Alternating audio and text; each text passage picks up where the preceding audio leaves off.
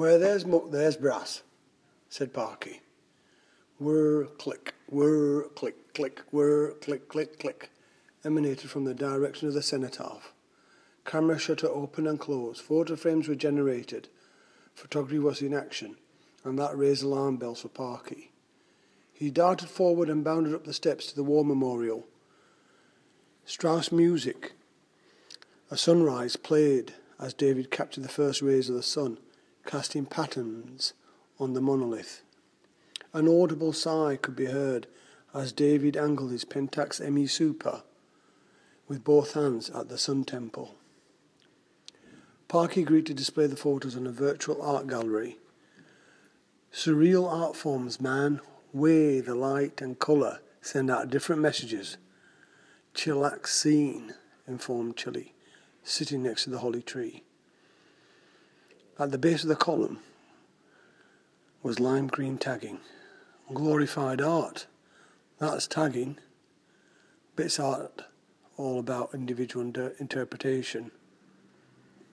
It's impressive, replied Parky, just in the wrong place, as he breakfasted on a croissant. Chilliat stretched his arms to remove any stiffness in his torso, followed by a yawn. He went off to eat Lucky's for an eggy bread.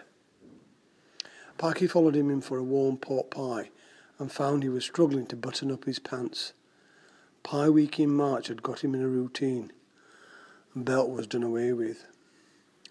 Upon leaving the refreshment rooms, Parky greeted a tall man with a long hair, knee-length brown leather jacket, pointed leather boots, tucked underneath blue jeans, standing at the west gates. Hey up, said Parky. The man replied, Hey, how are you doing on this fine spring day? inquired the warden. Fine and dandy, replied the tall man. You're not from these parts, what brings you here? asked Parky. I used to play here as a kid, and the warden of old dressed differently. He rarely greeted anyone, in fact, rarely tipped his hat to, to acquaintances, replied the man in a North Atlantic drawl, as he outstretched his arm for a handshake. He spoke about Uddersfelt, Captain Ogilvy, and Greenhead Hall. The warden listened with interest to the rich history surrounding the park. What's happening? Oh, no. Taking Parky by surprise. Parky nodded in the direction of the notice board and informed of the many events as both men walked towards it. Parky looked on in silence. He wasn't a pushy salesman. A power walker hurried past Parky en route to his hut. It prompted the ranger to mount his bicycle and commence a tour. Tariq, a model car racer unaware of the ban, was asked to refrain from, his, from driving his monster truck outside the bandstand. He was informed of investigation of a suitable purpose tract when or where it wasn't clear. A whole case of children's plush, blackguard and cowboy containers littered all around the bandstand. Mel verified teenagers drinking them there earlier. Such activity would not happen if a penalty was issued, and CCTV advertised more clearly, ex- expressed in an angry Mel. Guard-like at the lodge gates, commuters town-bound received salutes and nods from Parky. Some waved back, others grunted a moaning, or an occasional nod. However, George M. Pickles crept up behind him. Boing, boing, boing. Bouncing Bonnie Parky, said George, and received a chin up, before singing the praises of his perennials such as asparagus, rhubarb, chard, and oca. Rate as rain, come up every year. We're very low maintenance, therefore my carbon footprint's quite low, declared George. Parky gave a, him a sideways glance as he continued saluting. That's less energy to grow them than the energy I get from them.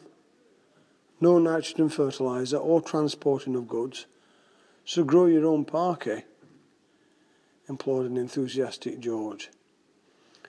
It was good advice, no doubt, but as far as Parky was concerned, along with saddle leaves, brassicas, roots, onions, Jerusalem artichokes, and daylily flowers. Some I grow in my back garden. I harvest a little each year while nurturing the plant for the next. Parky listened patiently and nodded with agreement. I do grow my spuds, you know. Some herbs such as coriander, mint, chives, and basil. Good to hear. I'll see they. And George turned to walk through the lodge gates. Oca raw in salads and stir fried as a substitute for water chestnut,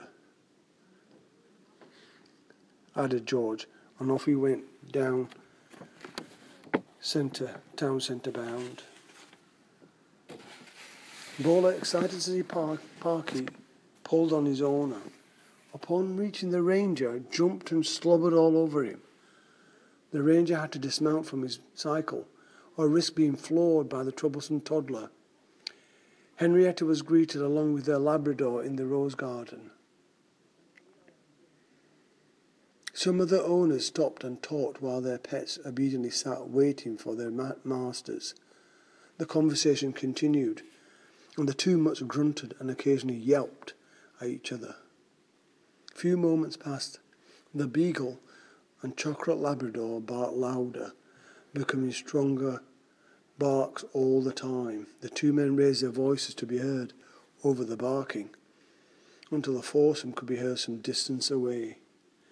It was a sight to behold as man and beast conversed in respective tongues, but yet appeared to hold one conference.